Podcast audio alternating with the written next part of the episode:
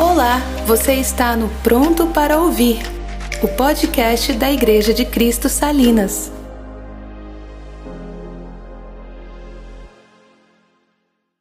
Vamos orar mais uma vez. Grande Deus e Pai, te agradecemos, Senhor, pela oportunidade de estarmos juntos nessa manhã, te cultuando, glorificando o teu nome, exaltando quem tu és, Senhor Deus. Obrigado, Senhor Deus, porque nossa vida está nas tuas mãos. Tu és um Deus tremendo, tu és um Deus grande.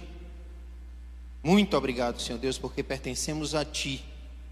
Somos teus. E te peço, Espírito Santo, nessa manhã que continue falando conosco, Pai. Já falou através das canções, mas fala através da tua palavra, Pai agora conosco nessa manhã, edificando a nossa vida, transformando, ó Deus, quem nós somos, Pai, transformando e renovando a nossa mente, para que a gente realmente possa experimentar da tua maravilhosa vontade, Pai. Muito obrigado, Pai, que ninguém possa, nada e ninguém possa roubar a nossa atenção e a tua palavra, ó Deus, das nossas vidas, em nome de Jesus. Amém. Amém. Gente, estava com saudade de vocês. Né, as férias foram boas. E graças a Deus estamos aqui renovados. A gente tira férias do serviço, né? Mas não tira férias da igreja, né? E nem da, do serviço pastoral. A gente não consegue tirar. Mas isso é bom, porque faz parte de quem nós somos. É, Hoje o tema é o Cordeiro e o Leão. Ah, confesso para vocês que para mim foi bem difícil, porque é, é em cima do capítulo 5 de Apocalipse, para mim é um capítulo muito forte. E, e foi muito difícil preparar a palavra, porque eu não conseguia parar de chorar, não conseguia parar de, de me envergonhar e ao mesmo tempo me alegrar. Mas vamos lá. Deus está no centro da história.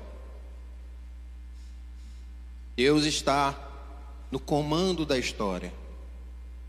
Ele domina, é Ele quem dá direção para a história. Ah, os gregos antigos acreditavam que a história era cíclica, né? que a vida era cíclica. Você nasce, nasce, cresce, se reproduz e morre. Na verdade, isso é o fundamento, inclusive, da nossa educação, né?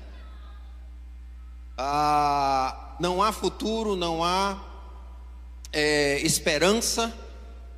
Simplesmente você nasce, cresce, se reproduz e morre. Essa é a razão da vida e da nossa história.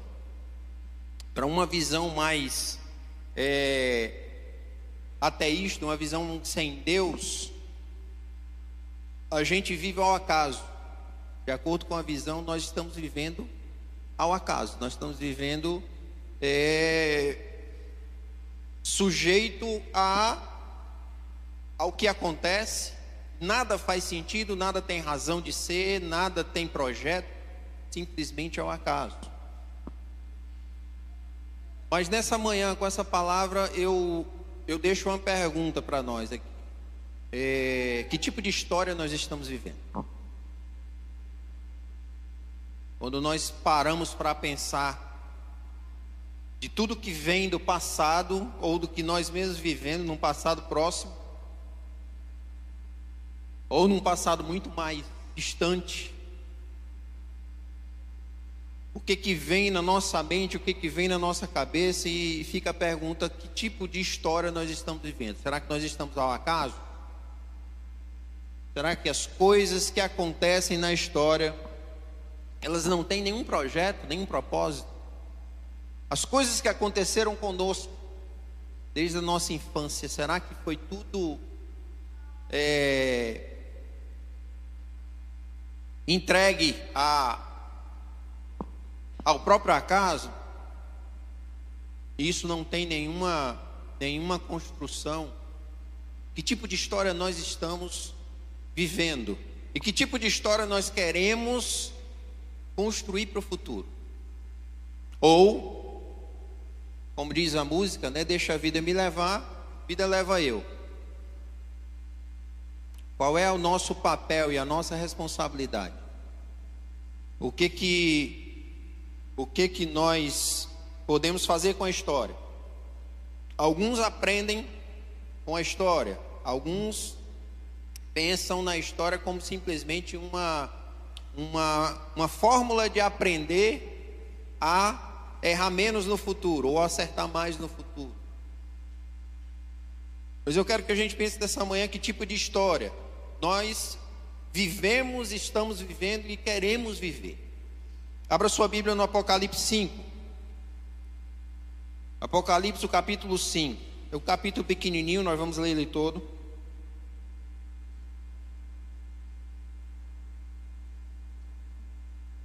Para quem não sabe, Apocalipse é o último livro da Bíblia. Fica depois de Gênesis. Capítulo 5, vamos lá.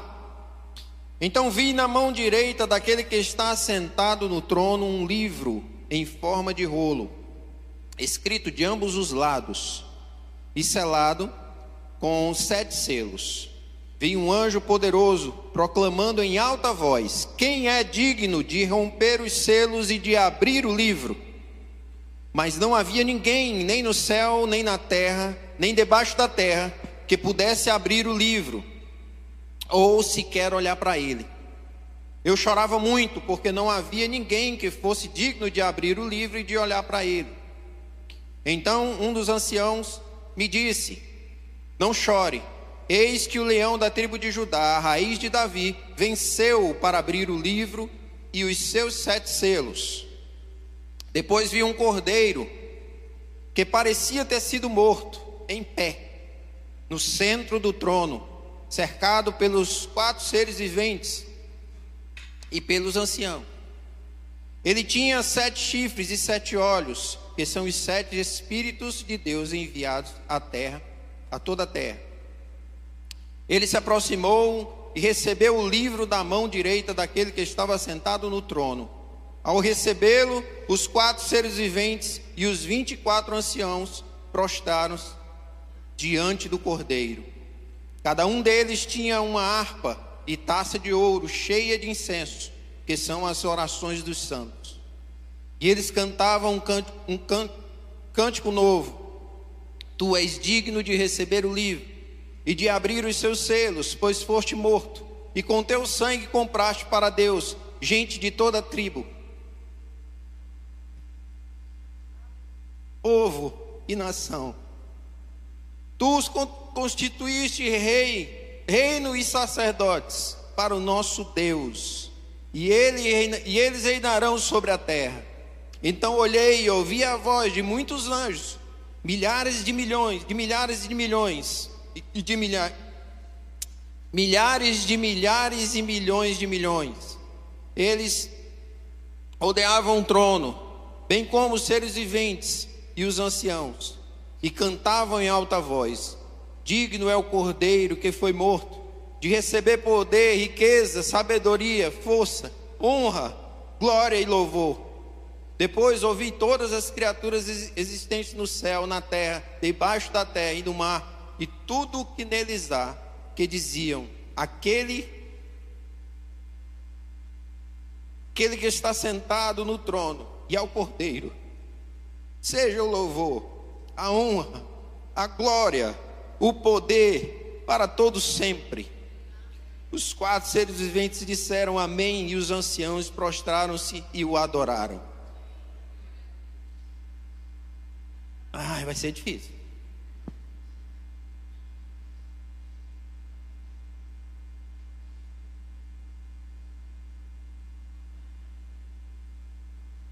A história não tem sentido sem Deus. A história não tem razão de ser sem Deus. Nós não estamos largados à própria sorte. Nós não estamos soltos do mundo, vivendo, caminhando errante por esse mundo. Deus é o dono da história.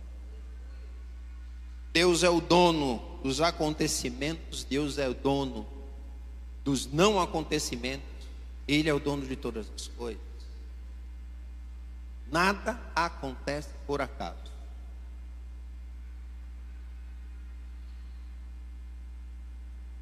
O texto diz que existe um no trono e é quem segura o livro.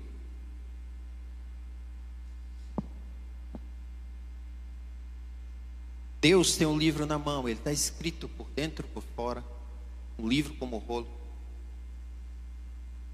Deus segura nas suas mãos a minha e a sua história. Deus segura nas suas mãos a história da humanidade. A nossa história não está solta. A nossa história não está largada.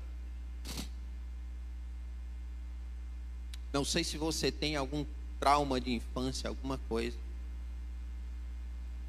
Mas nós precisamos entender de que todas as coisas cooperam para o bem daqueles que amam a Deus e vivem segundo o seu propósito. Eu imagino aquele cego de nascença que já tinha aí uma média de 40 anos.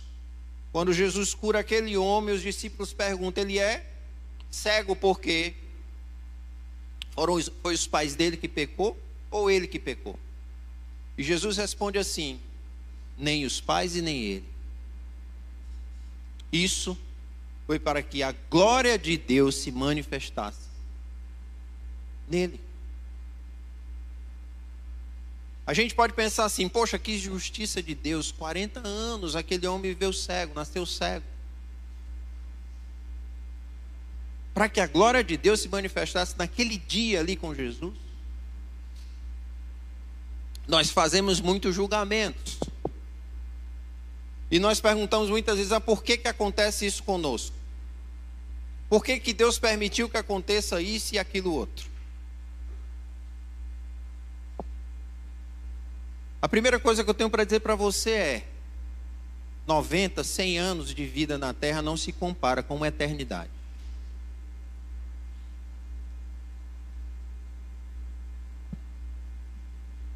Se eu dissesse para você que você ia ter um dia de sofrimento e mil anos de prazer, você ia ou não ia passar por esse dia de sofrimento?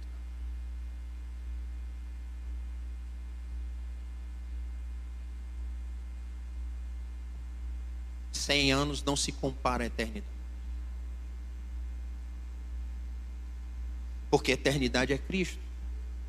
E essa glória que se manifestou na vida desse cego, ali, naquela idade que ele tinha, não se compara a todos os tempos, o tempo todo que ele foi cego.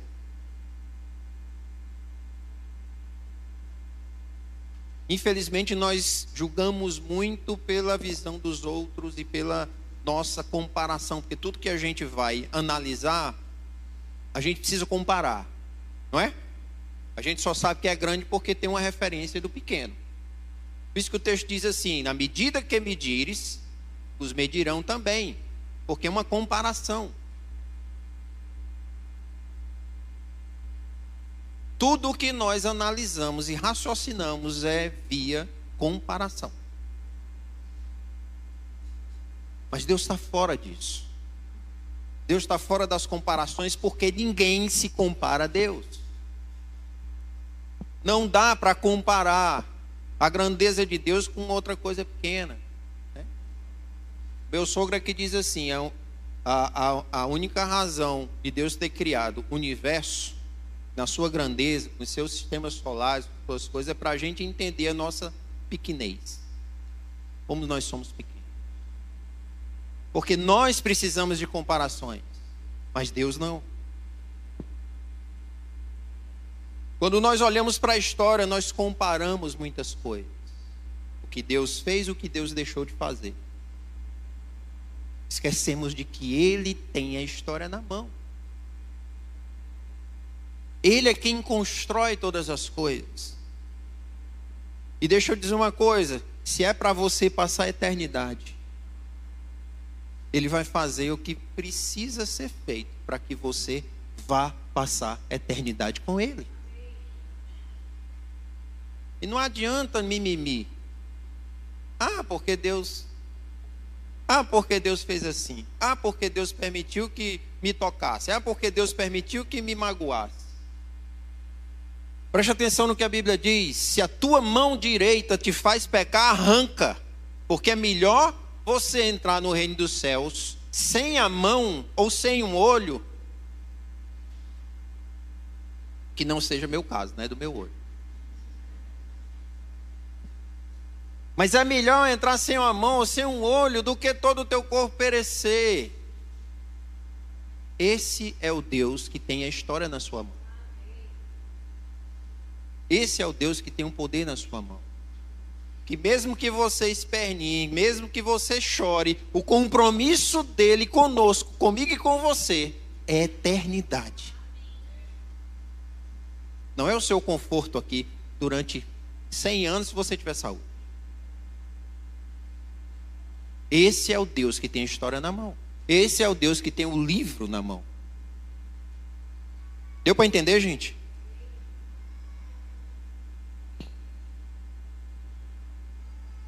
E o texto continua falando de que ninguém era digno. Ninguém foi achado digno de abrir o livro e de romper seus selos. Ninguém era digno nem na terra, nem no céu, nem debaixo da terra, em canto nenhum. Ninguém era digno de abrir o selo. William é, Hendrickson diz que o livro selado é o plano não revelado e não executado de Deus. Abrir o livro e romper os selos não só revela esse plano, como também aquele que abre executa o plano. E ninguém era digno disso. Não foi achado ninguém digno disso. Só um, o Cordeiro. O Cordeiro foi digno de revelar e conduzir a história, a sua consumação. Preste atenção nisso. Só Jesus foi digno de abrir o selo e conduzir a história ao seu fim. A história vai ter fim. A história da humanidade vai ter fim. Quando o fim da história da humanidade, começa-se a história da eternidade.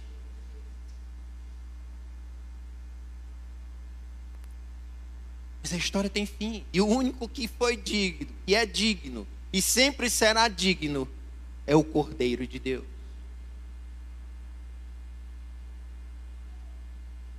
O Cordeiro de Deus. Não existe ideologia, não existe governo, não existe autoridade, não existe ideia, não existe riqueza, Não existe nada que possa conduzir a nossa história. Nada e nem ninguém que possa conduzir a nossa história. Só um é. Só Ele é digno. Não adianta a gente depositar a nossa fé e a nossa é, é, esperança nem em carros, nem em cavalos, não adianta nossa confiança em ninguém. Sabe por quê, gente? Porque todos podem nos decepcionar. O único que não nos decepciona é o Cordeiro.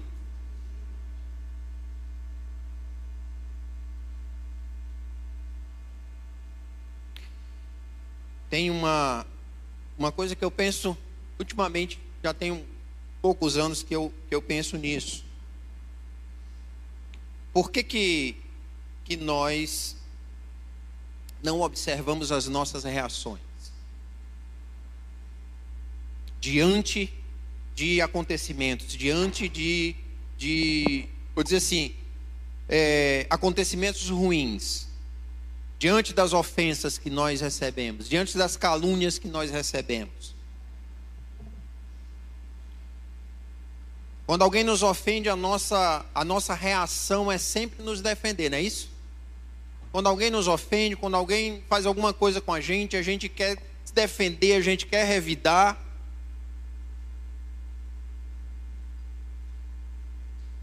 Porque nós somos assim. Mas fico alerta para a gente observar como nós estamos reagindo às, às ofensas, às, o tempo ruim, as coisas ruins, ruins que acontecem. Eu digo uma coisa para você, eu não sei como eu reagiria é, se uma das minhas filhas fosse violentada eu não sei como eu reagiria aí. Talvez eu, eu saiba como eu reagiria a um, um, soco na cara, um tapa na cara, talvez eu perdoasse. Eu, dissesse, eu posso até dar outra face. Mas eu não sei como eu reagiria a uma, a uma violência contra a minha família. Eu não sei qual seria a minha reação. E nós não sabemos quais são as nossas reações diante das ofensas, diante das das situações.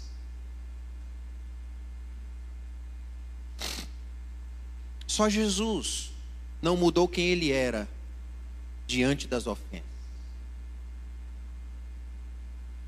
Só Jesus se entregou, ceou com um traidor. Meu querido, eu e você, com certeza, nós não acolheríamos um traidor que ia nos trair à morte.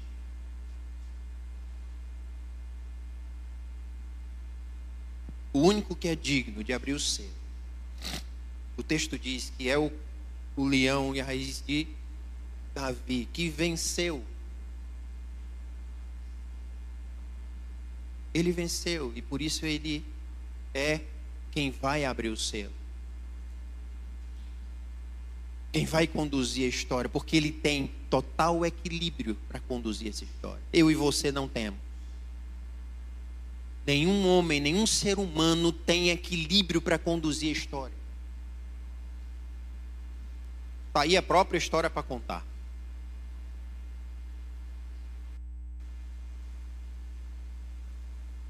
O pecado não permite que nenhum de nós, nenhum de nós possamos conduzir nem a nossa vida.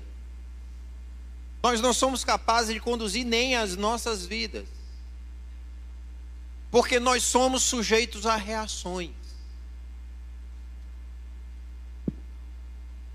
Nós somos influenciáveis. Nós não temos equilíbrio para conduzir quem nós somos. Nós não temos equilíbrio para conduzir, ainda mais no dia de hoje, nós não temos equilíbrio para escolher um líder para a nação. Nós não temos equilíbrio. Não quero entrar aqui em política. Eu quero entrar aqui na, na posição do crente diante da política. Nós não temos equilíbrio. Por quê? Porque nós estamos sujeitos à reação. Se alguém fala mal de outra pessoa para a gente, e, rapaz, fulano fez isso, fulano fez aquilo, fulano fez aquilo outro, fulano fez assim comigo e disse isso de mim, que não, não é isso, não é aquilo outro, e parará, parará. A gente fica com raiva da pessoa. É ou não é?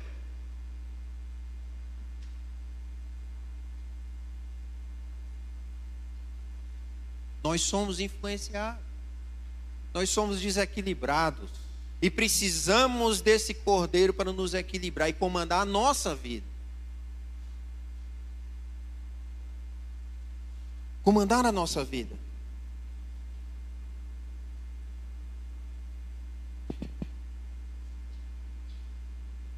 Mas vamos lá. As, a situação que nós estamos vivendo hoje, posso até comparar um pouco com a situação do que João enxerga diante de tanta injustiça, diante de tanto, tantos males. Nós estamos vivendo uma, um tempo de tanta injustiça e tanto mal, violência, é a destruição da família, é um monte de coisa. E o texto diz que, já que ninguém foi achado, ele chora.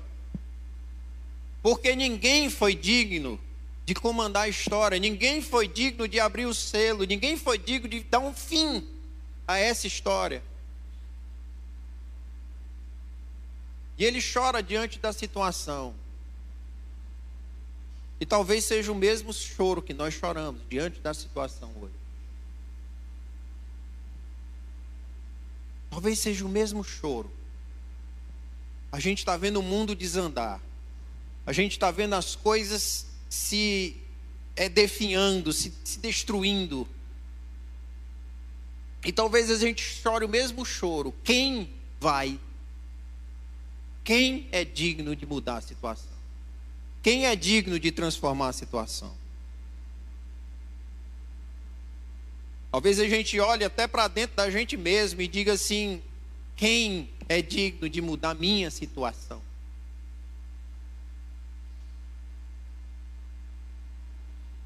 E chore o mesmo choro. Eu quero dizer para você que o que o ancião falou, ele fala hoje. Não chore. Não chore, porque o leão e o cordeiro é digno. O leão e o cordeiro é digno. É digno de mudar a situação, tanto dentro de nós como ao redor de nós. O leão e o cordeiro é digno para dar um fim a essa história.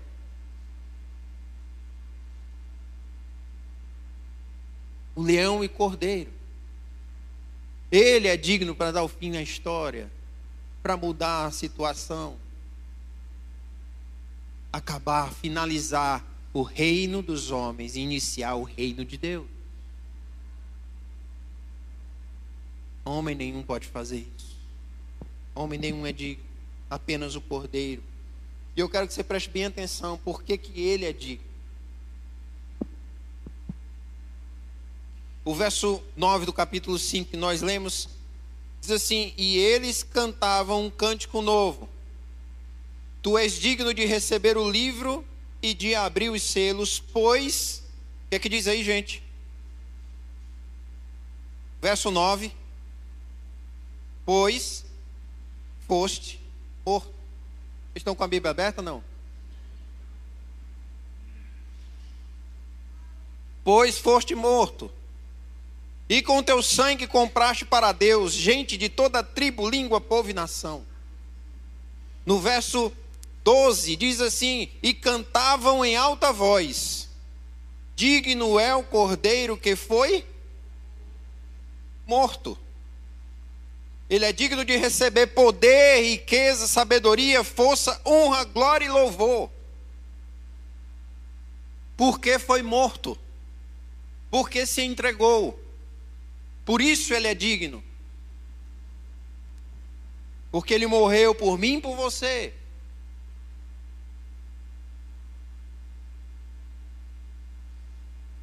Preste atenção numa coisa. João estava chorando. O ancião disse para ele: Não chore, porque o leão vai abrir. Mas quando João olha, ele não vê o leão, o que, é que ele vê? cordeiro. Ele vê um cordeiro, ele não vê um leão.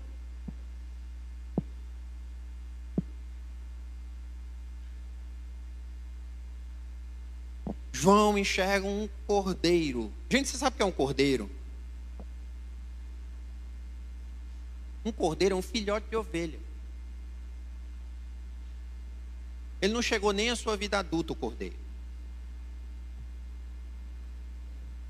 a fragilidade de um cordeiro, a inocência de um cordeiro, O ancião diz: é o leão que vai abrir. Quando ele olha, ele vê o cordeiro. Em Gênesis 22, 13, o cordeiro substitui Isaac. É um cordeiro por uma pessoa. Em Êxodo 12, 3, 3, na Páscoa, o cordeiro é oferecido por uma família. Se a família fosse pequena, podia chamar o vizinho pela quantidade de almas que teriam ali. Em João 1, 29, e eu quero que se abra aí João 1, 29.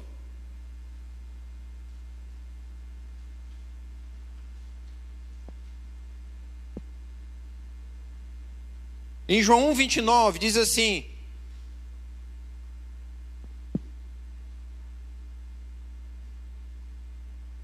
Eis o Cordeiro de Deus.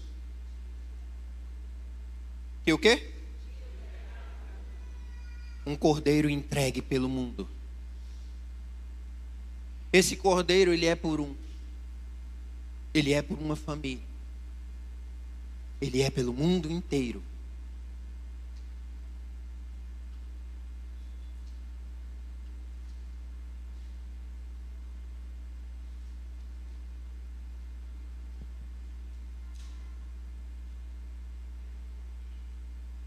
Escute bem o que eu vou lhe dizer.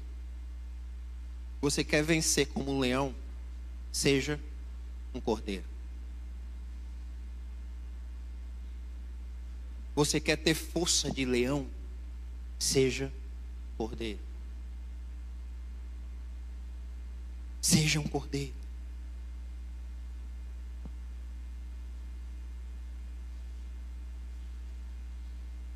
Ah, ontem eu estava finalizando e e o meu choro de vergonha foi perceber de que a igreja, pelo que eu vi durante esse período aí dessa polarização, dessa coisa da política, meu choro foi ver uma igreja que não quer ser cordeiro. Uma igreja que não quer se entregar. Uma igreja que tem medo de ser cordeiro. Uma igreja que tem medo de sofrer. Uma igreja que não quer sofrer. Uma igreja que quer conforto. Uma igreja que não quer que ninguém se oponha a ela.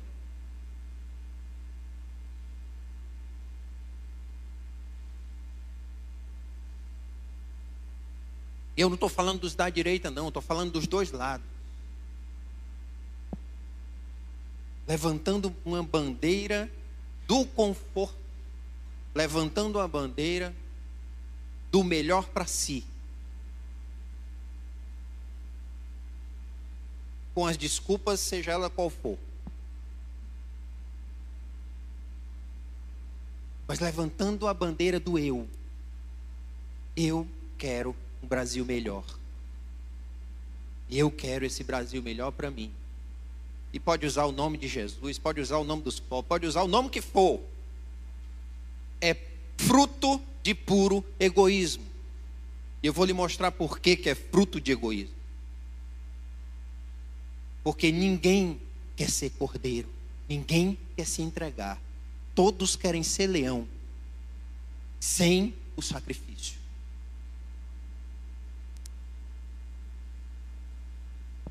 Todos nós queremos ser leão sem ser cordeiro.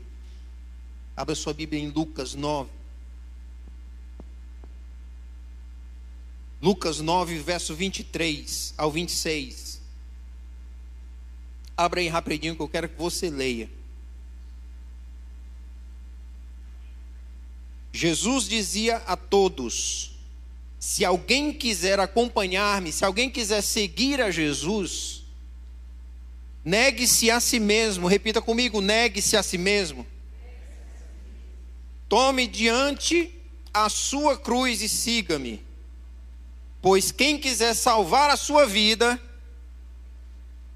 fazer o quê? Perderá. Vai salvar a vida, mas vai perder. Mas quem perder a sua vida por minha causa, este a salvará. Pois que adianta ao homem ganhar o mundo inteiro e perder-se, ou destruir a si mesmo. Se alguém se envergonha de mim e das minhas palavras, o filho do homem se envergonhará dele, quando vier em sua glória e na glória do Pai e dos santos anjos. Gente, isso aqui é Jesus falando.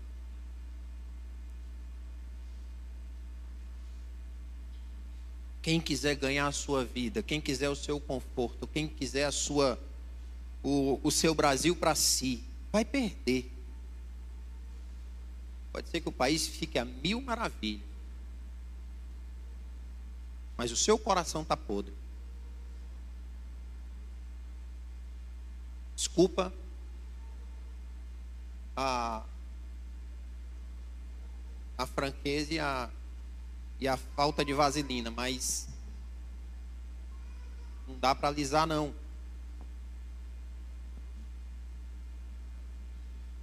Ontem eu estava falando num podcast uma das coisas é, que eu falei lá é que eu percebo que a que o nessa comunicação entre Deus e a igreja que a comunicação ela é uma. É um, existe um emissor e um receptor para a comunicação conseguir ser feita, não é isso? Só que dentro dessa comunicação entre Deus e a igreja, o receptor está quebrado.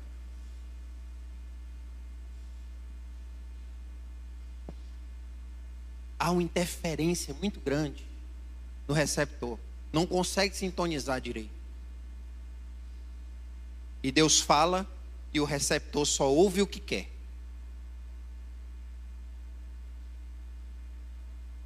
Nós precisamos disponibilizar o nosso coração para que o Espírito Santo conserte a nossa recepção. Corrija a nossa recepção.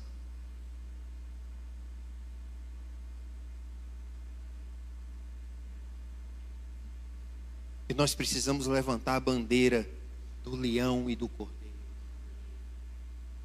Estamos nesse país de passagem. Isso aí é. Todo mundo sabe disso. Todo mundo sabe disso. Mas precisamos viver segundo essa verdade. Precisamos viver segundo a verdade que, do que o poder está na mão de Deus e ninguém pode com a igreja. Você acredita nisso?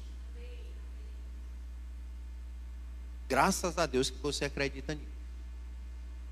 Porque a prova que eu tenho diante das redes sociais de uma coisa que a igreja não está mais acreditando nisso. Abra agora em Romanos 8, 35, 39.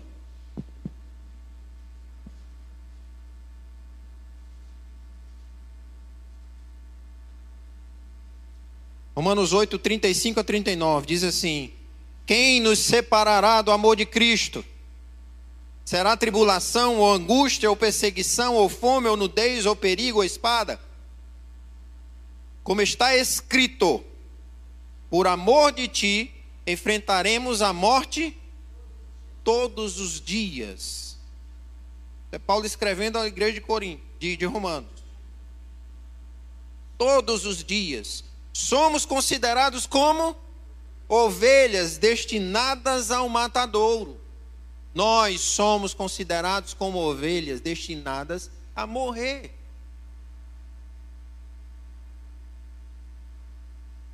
Mas em todas as coisas somos mais que vencedores, por meio daquele que nos amou. Pois estou convencido de que nem morte, nem vida, nem anjos, nem demônios, nem o presente, nem o futuro, nem qualquer, é, nem qualquer poderes, nem altura, nem profundidade, nem qualquer outra coisa na criação será capaz de nos separar do amor de Deus, que está em Cristo Jesus o nosso Senhor. Eu creio ou não creio nisso? Você crê ou não crê nisso? Por que, que nós temos tanto medo das coisas que acontecem ao nosso redor?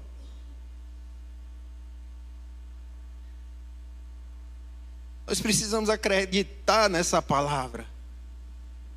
Nós precisamos crer nessa palavra. E vivemos apavorados. E o pior não é isso, o pior é que nós vivemos apavorados, com medo de ser ovelha, com medo de ser aquilo que Deus determinou para a gente ser.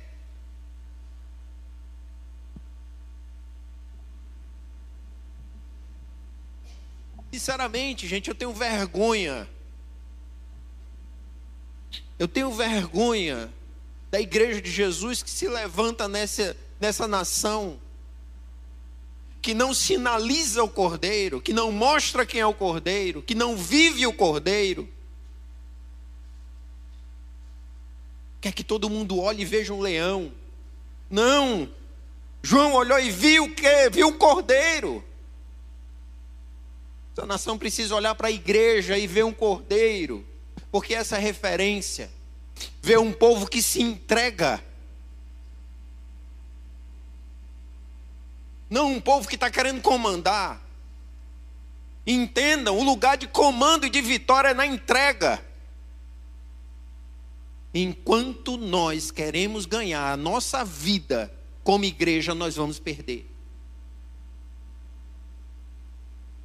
Mas quando a gente começar a perder a nossa vida, por causa do nome de Jesus, nós vamos ver a vitória. Seja com qualquer um que esteja sentado naquela cadeira presidencial. Não importa quem está lá. Não estou dizendo com isso que você não vai cumprir com o seu dever cívico. Eu estou falando, gente, é do medo. Eu estou falando é da, da guerra, da coisa que não devia nos envolver. Porque nós temos esse Deus, nós temos esse Cordeiro. E eu me envergonho porque a igreja tem deixado de acreditar nisso. A minha impressão é que nós queremos construir o nosso céu e comandar a nossa história. Não quero entrar aqui nas, nas motivações. Mas eu estou falando dos nossos sinais como igreja. O nosso sinal da nossa incredulidade como igreja. Porque não cremos nessa palavra, nem altura, nem profundidade, nada. Diga para o teu irmão: nada vai te separar do amor de Deus. Acredite nisso, nada vai te separar do amor de Deus. Nós somos, gente, entregues para a morte todo dia. Esse é o lugar da vitória, esse é o lugar do poder, esse é o lugar do leão. Esse é o lugar.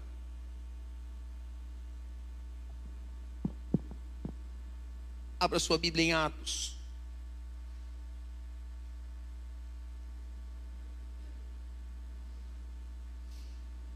Atos 5.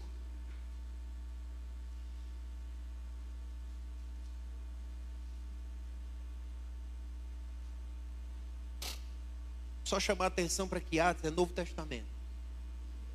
Né? Chamar atenção para que é a realidade que nós vivemos hoje. Ai, eu vou conseguir ler. Vamos lá. Do 40 ao 42. É, é, Atos 5, do 40 ao 42. Eles foram convencidos pelo discurso de Gabriel, de Gamaliel, perdão. Chamaram os apóstolos e mandaram açoitá-los. Depois, ordenaram-lhes que não falassem no nome de Jesus e os deixaram sair em liberdade.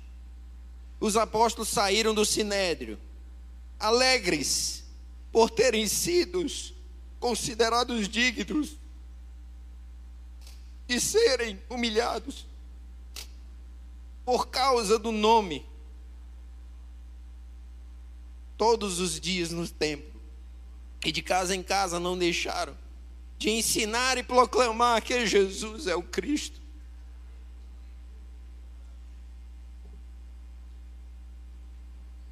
Eles ficaram alegres porque apanharam. Eles ficaram alegres. regozijantes porque foram dignos. Dignos de levar uma surra por causa de Jesus. Dignos de serem humilhados por causa de Jesus. E eu pergunto: onde está essa igreja? Aonde está esse povo? Aonde é que nós estamos como igreja que não queremos mais ser dignos de apanhar por causa de Jesus? Não queremos mais levar nenhum palavrão por causa de Jesus? Aonde é que está essa igreja? Onde é que está esse povo? Aonde é que estão esses discípulos de Jesus que não querem levar um cascudo por causa de Jesus? Precisamos rever os nossos conceitos, as nossas verdades. Precisamos entender qual é a nossa postura e posição como igreja.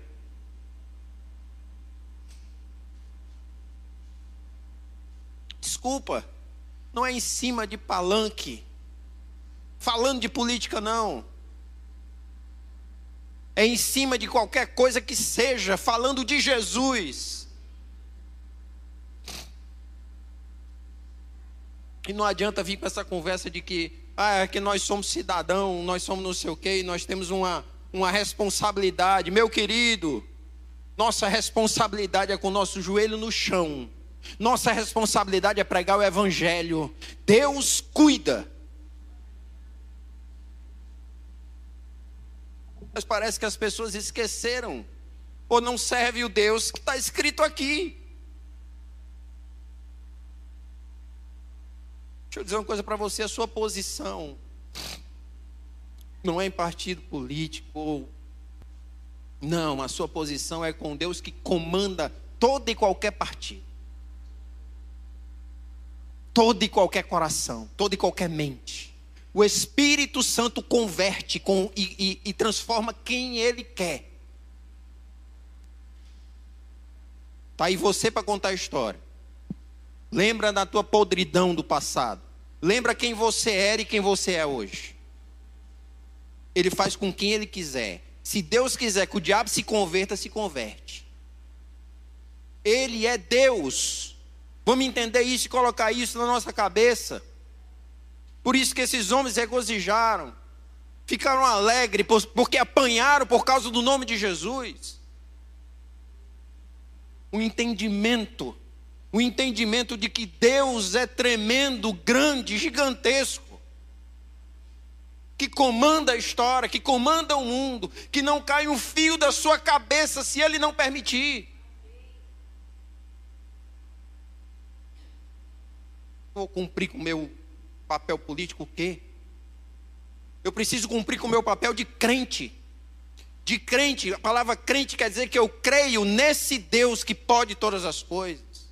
Ou nós somos ou não somos.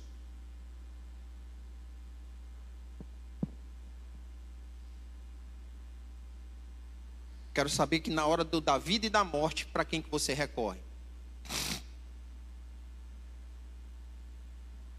Mas eu acho que nós não estamos tão desesperados assim. Porque parece que a gente só lembra de Deus no desespero, né? Só sabe que Ele comanda as coisas e é dono de tudo no desespero. Mas eu pergunto, onde nós estamos, que nós não estamos nos alegrando por levar pancada pelo nome de Jesus? E o que Lucas escreve, a palavra que ele escreve é dignidade. Se alegraram porque foram dignos. Dignos de apanhar por causa de Jesus. E não paravam eles obedeceram, minha gente? Não obedeceram o que o pessoal do Sinédrio diz. Eles não pararam. Era como quem diz assim: quer apanhar? Pode, ou quer dar pé? Pode dar pé. Nós não vamos parar. A Bíblia nos diz que a chave para comandar todas as coisas está na mão da igreja. Está na mão da igreja. E não é fazendo é, marcha para Jesus, não.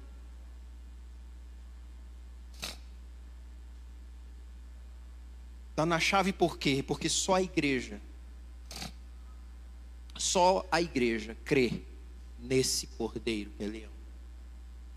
Porque só a igreja tem acesso a esse Deus.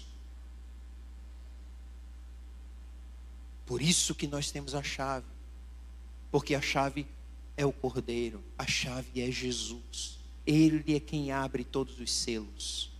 Ele é quem põe em prática o propósito de Deus.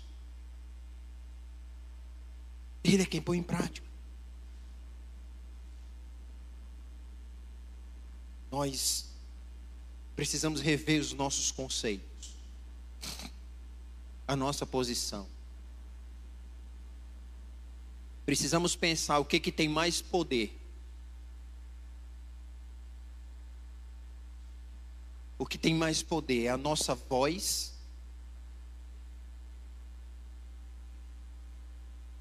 Ou é Cristo? Quem tem mais poder é a nossa, é, o nosso discurso? Ou é Jesus? Ou Deus que segura essa história na mão? Quem tem mais poder é a nossa relevância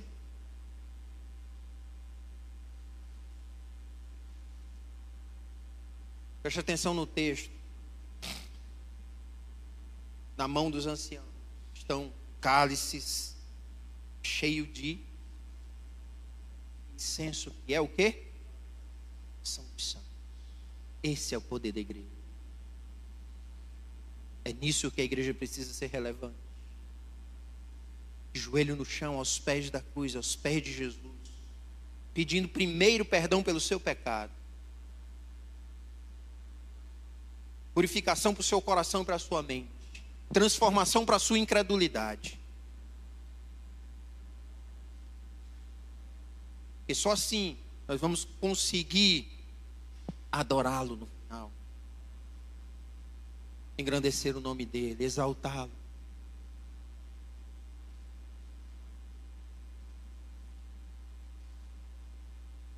Aonde estão os os que são apedrejados, aonde estão os que são dispostos a ser crucificados de cabeça para baixo, aonde estão os que são, estão dispostos a, a ser degolado por causa de Jesus. O que é que você prefere? 100 anos de conforto? E dentro do contexto, talvez, quatro anos, ou o mandato aí desse, do novo presidente que vai vir? Porque daqui, é, na próxima, de novo, outra confusão. E na próxima, outra confusão. E quando isso vai parar? Vou dizer quando é que vai parar. Quando vai parar é quando a igreja acordar. A igreja acordar e entender que não devia estar orando por um presidente justo, não. Devia estar orando perdão dos seus pecados, da sua falta de, de, de crer.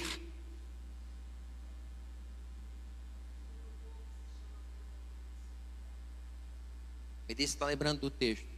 Se o meu povo, que se chama pelo meu nome, se humilhar, orar e me buscar, eu ouvirei e sararei a sua terra. É assim que a gente vira leão. É assim que a força do leão acontece. A gente olha, vê o cordeiro. O mundo vai olhar para nós e vê um cordeiro mas vai sentir o poder e a força de um leão. Quando a gente realmente se humilhar, orar, buscar o Senhor, para que Ele sare, para que Ele cure a nossa terra. Essa é a força da igreja. Não podemos esquecer, não podemos esquecer disso. Gente, porque governo vem e vai. governo vem e vai. Partido nasce, partido se acaba. Ideias, projetos. Digo de novo, não estou dizendo para você ser alienado. Não.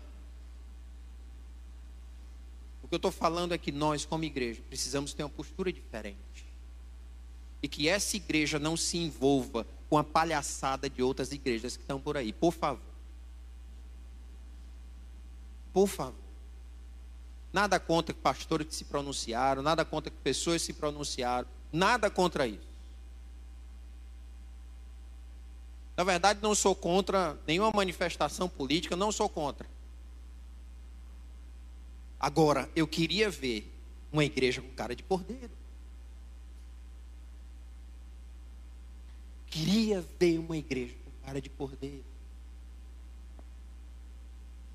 Que pode que diz assim: tudo bem, eu escolho fulano, mas quem manda é Deus e o que vier está valendo. Quero ver uma igreja com convicção de que Deus é Senhor. Porque me parece que a convicção de que Ele é Senhor, só se Ele fizer o desejo do meu coração, aí Ele é Senhor. Se Ele não fizer o desejo do meu coração, Ele é mais ou menos.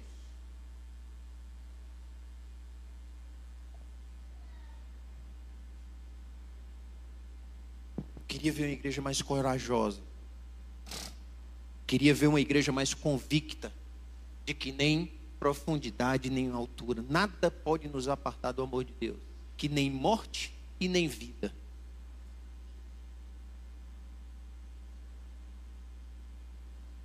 Não adianta. Não adianta a gente ter medo. Não adianta. No fim, é Deus que comanda. E se Ele quiser trazer juízo para essa nação, pode ser com qualquer um. Não importa quem vai ser eleito. Se ele quer trazer prosperidade, não importa. Não importa. Deus é Deus e a história está nas suas mãos. O futuro pertence a Ele. Agora a igreja precisa se posicionar. Me desculpa o que eu vou falar agora. Mas eu, eu pessoalmente atribuo todos os males do mundo todas as coisas ruins que acontecem no mundo. A violência, a prostituição, todas as coisas ruins que acontecem nesse mundo, a culpa é da igreja. Porque governo não tem autoridade dada por Deus. Quem tem autoridade dada por Deus é igreja. A igreja de Jesus Cristo. A igreja que crê no Cordeiro que é leão. Senão, não acredito na Bíblia. Senão, esse livro é um livro de mentira.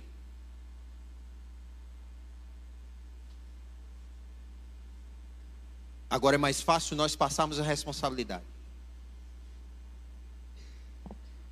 Aí, a Bíblia não exige de governo nenhum para cuidar do e da viúva. Exige? Se alguém tem, tem esse texto, me diga, porque eu nunca vi. Mas quem é que tem a obrigação? A igreja. Eu e você. Não é sugestão, não, gente. Não é sugestão. É evangelho. E entre outras coisas que estão aqui que a gente transfere, vai transferindo. A igreja precisa acordar. Nós precisamos acordar e começar a crer num Deus soberano começar a crer num Deus que é eterno, começar a crer que nós precisamos ser ovelha.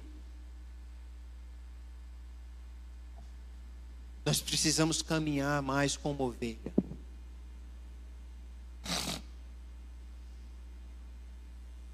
Infelizmente, isso não é de agora. Essas marchas para Jesus que acontecem, eu não sei qual é o Jesus que eles estão marchando. Desculpa. Não estou falando de todos, não estou generalizando. Pelo menos aqui eu conheço, as que eu conheço. Há um tempo atrás eu fui pregar, já falei isso, mas vou repetir. Fui pregar numa marcha, fui chamado para pregar numa marcha para Jesus aqui no interior. Doze igrejas. Eu me perdi no meio do caminho, mas foi proposital.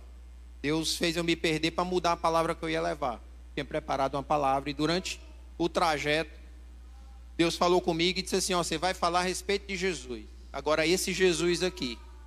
E foi ministrando no meu coração qual era o Jesus que eu tinha que pregar no ajuntamento da marcha. E ali naquele trajeto eu me converti. E preguei, falei de um Jesus. E uma das coisas que eu falei, eu disse assim: todo, todos nós olhamos para o milagre de Jesus na multiplicação de pães e peixes. Mas quem era Jesus? Jesus não era um, um multiplicador de alimento. Jesus foi aquele que olhou para a multidão e disse assim: O que é que nós vamos dar de comer esse povo? Esse foi o milagre. O que nós não podemos mandá-los embora com fome. Aí você pode até dizer assim: Poxa, milagre de Jesus foi legal, multiplicou pão e peixe e tal. Sabe qual foi o resultado? Da multiplicação de pães e peixe? Teve alguma conversão? Pelo contrário, não foi? O povo voltou querendo mais comida. E Jesus teve que meter a sola, né? Dizendo: vocês estão vindo aqui porque querem mais comida, querem encher o bucho, não estão atrás de mim. Esse foi o resultado da multiplicação do pão e peixe. Mas é de quem ele é. É de quem ele é. Porque o milagre não foi o pão e peixe, o milagre foi Jesus olhar para a multidão e dizer: Nós não podemos mandar ele embora com fome.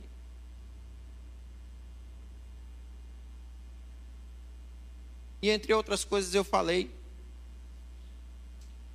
e perguntei, né? Essa marcha para Jesus, vocês distribuíram alimento? Nessa marcha para Jesus, vocês atenderam as pessoas que estavam doentes? Dessa marcha para Jesus, vocês entraram nas casas, nas pessoas que estavam na rua e oraram por elas e abençoaram essas pessoas? Ou só balançaram bandeira e mostraram a quantidade de crente que tem na cidade, o prefeito vê. Fui bem manso assim. E no final eu fiz um apelo, e para minha surpresa, os 12 pastores das igrejas, das igrejas que estavam lá representadas, vieram à frente aceitar Jesus.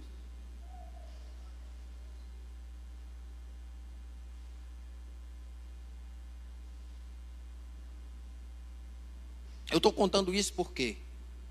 Porque nós precisamos rever o nosso cristianismo. Nós precisamos rever o nosso relacionamento com Deus. Nós precisamos rever as nossas orações. Nós precisamos rever que tipo de oração nós estamos fazendo. Nós precisamos rever que tipo de choro nós estamos chorando. Que tipo de mão nós estamos levantando. Nós precisamos rever como é e onde está o nosso coração. É nesse Deus, nesse Jesus que é cordeiro e leão. Ou nós só queremos a parte do leão? Né?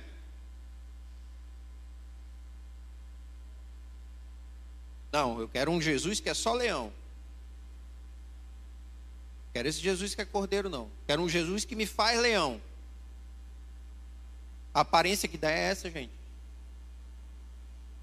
Nós queremos ter força, poder e reinar como o rei da selva.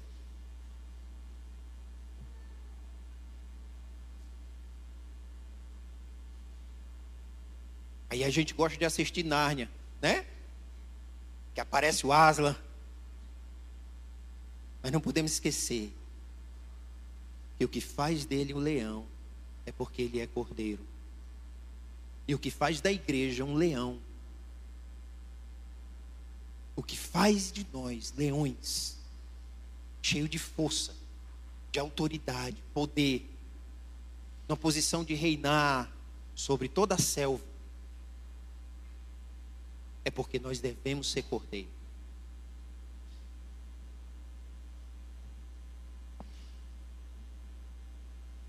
Se alguém bater na tua face, da outra. Se alguém te chamar para caminhar uma légua, vai com ele duas. É isso ou não é isso que a Bíblia fala, minha gente? Não sei se você é simpatizante com a teologia da, da prosperidade, do poder e do vigor.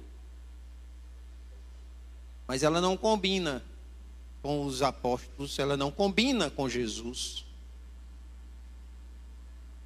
Eu prefiro a teologia do Cordeiro. E eu quero encerrar. Abra sua Bíblia em João 16, 33.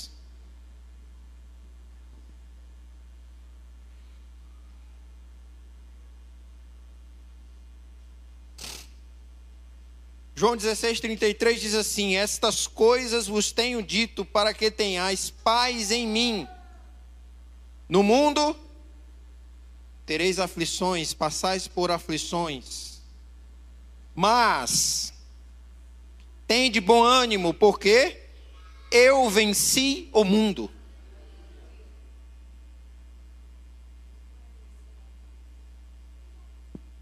Sabe quem é que vai vencer essas eleições? Jesus.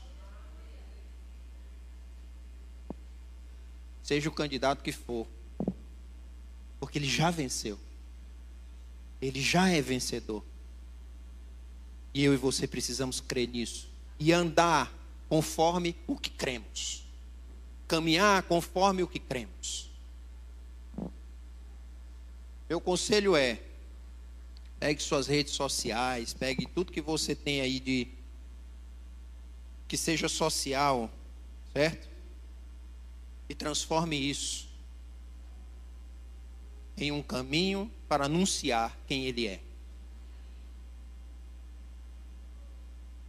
Quando você quiser escrever qualquer outra coisa, escreva antes. Continue escrevendo o que você quiser, mas escreva antes que Ele é o Senhor. Ele é o Senhor de todas as nações de todos os povos, de todas as línguas e raças. É isso que a minha Bíblia e a sua Bíblia diz. E agora nós precisamos crer. Nós precisamos crer e caminhar conforme essa verdade. Porque ele venceu. E ele é digno de abrir o céu e dar fim à história. Só Ele é digno de dar fim a essa história. Amém. E eu vou pedir se você pudesse ajoelhar. Eu quero clamar. Não quero clamar pelo Brasil, não. Quero clamar pela igreja. Amo muito o Brasil mas comparando com o reino de Deus, Brasil não vale nada. E o reino de Deus é a igreja.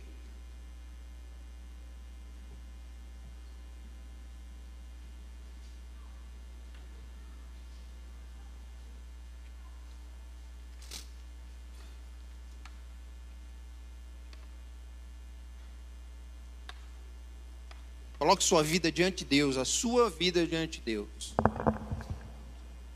revendo seus conceitos, revendo sua postura, revendo a sua fé.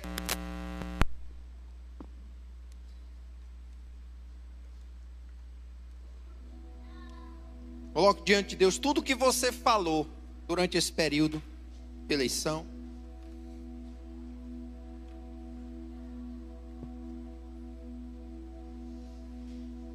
Tudo que você pensou, tudo que você acreditou.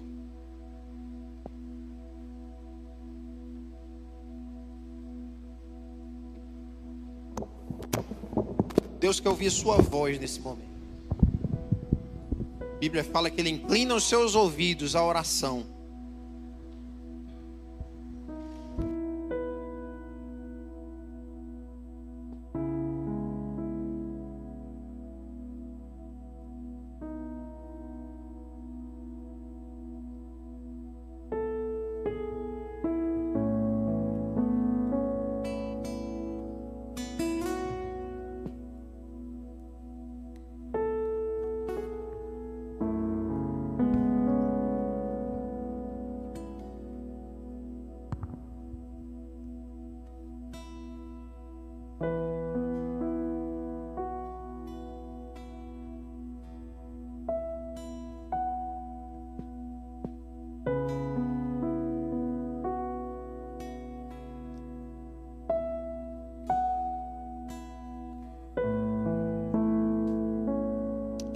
Vida diante de Deus. Derrama a tua vida diante de Deus.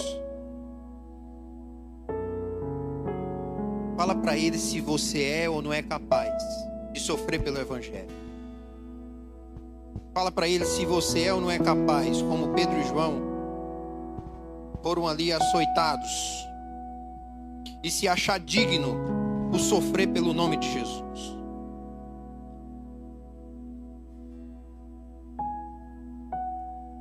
Expõe para Deus a tua alegria ou a tua vergonha.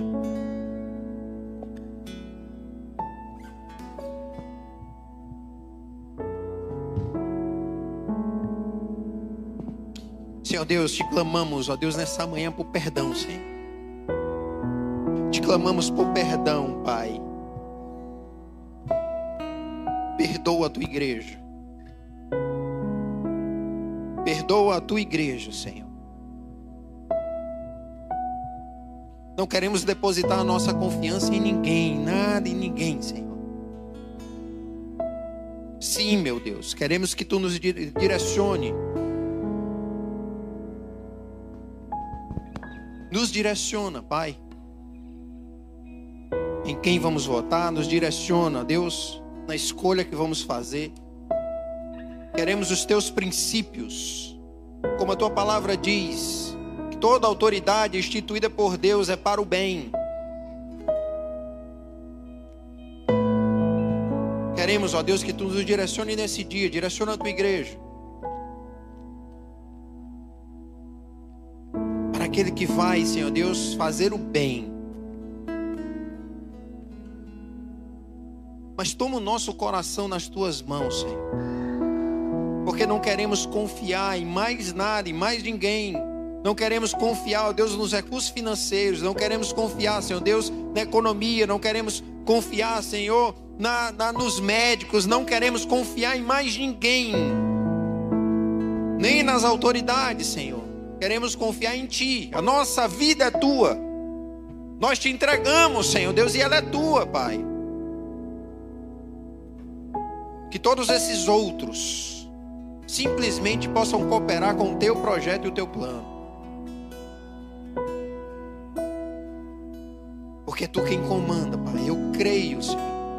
Essa igreja crê, ó Deus, que é tu quem comanda, Senhor Deus. Tu és Deus, tu és Senhor. E eu te peço, ó Deus, faz de nós, ó Deus, cordeiros.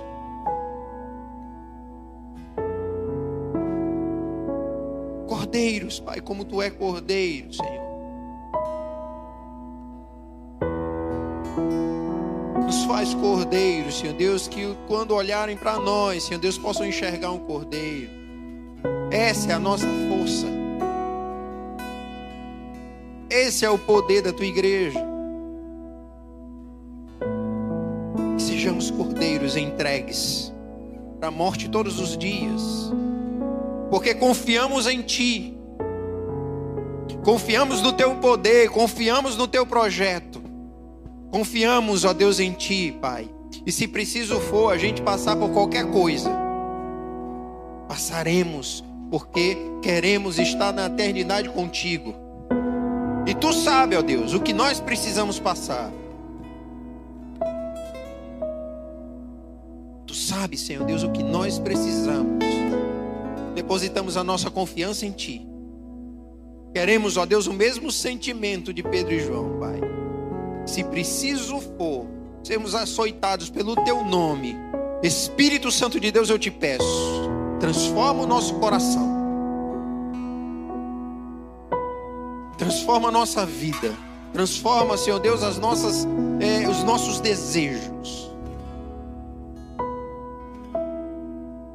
Porque é o que queremos, Pai. Pode ser que a gente não sinta, Senhor. Mas o que nós queremos é enfrentar. Nada pode nos apartar do teu amor. Nada pode nos tirar de ti. Fomos comprados pelo teu sangue. Por isso que tu és digno. Tu és digno de abrir o selo. Tu és digno de tomar o livro na mão. Tu és digno de comandar a nossa história. A história da humanidade. Porque só tu morreu por ela, Pai só tu, só tu, só tu se entregou por ela. Tu compraste com teu sangue. A humanidade é tua. cidade, nosso estado, nosso país, nosso planeta é teu, Senhor. Tu comprou, Senhor Deus, todos, toda, toda língua, todo povo, toda raça, todas as nações, tu compraste com teu sangue. É teu, por direito. Tu és digno, tu és digno. Tu és digno, Pai. Comanda a nossa vida, comanda a nossa história, comanda quem nós somos, comanda, meu Deus, o nosso futuro. Comanda-nos, ó Deus, comanda-nos, Pai, nos faz nos levantar como igreja. Nos faz nos levantar, Senhor Deus, como igreja confiante, com fé, que persevera no, na, na, no Evangelho, na propagação do Evangelho, pelo amor do Teu nome, Nos direciona, Pai. Nos direciona, Senhor. Nos conduz debaixo da Tua vontade.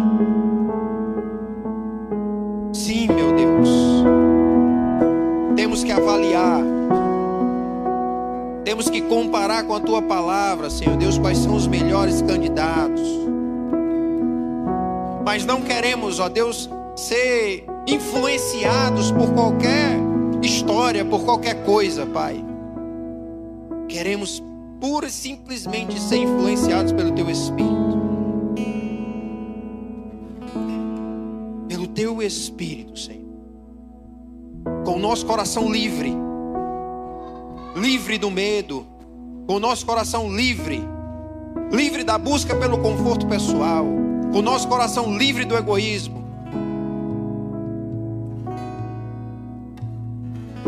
Livres, Pai, porque te temos como Rei, Senhor.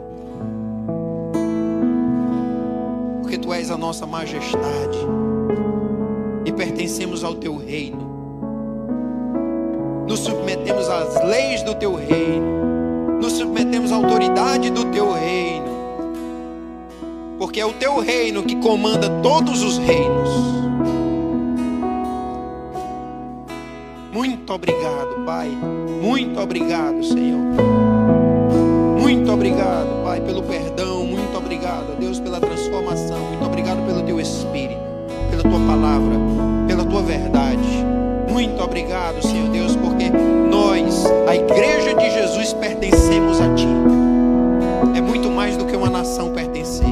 É muito mais do que um povo pertencer. Nós, a tua igreja, somos teus, comprados, lavados, remidos, transformados pelo teu sangue, pelo teu poder, Pai.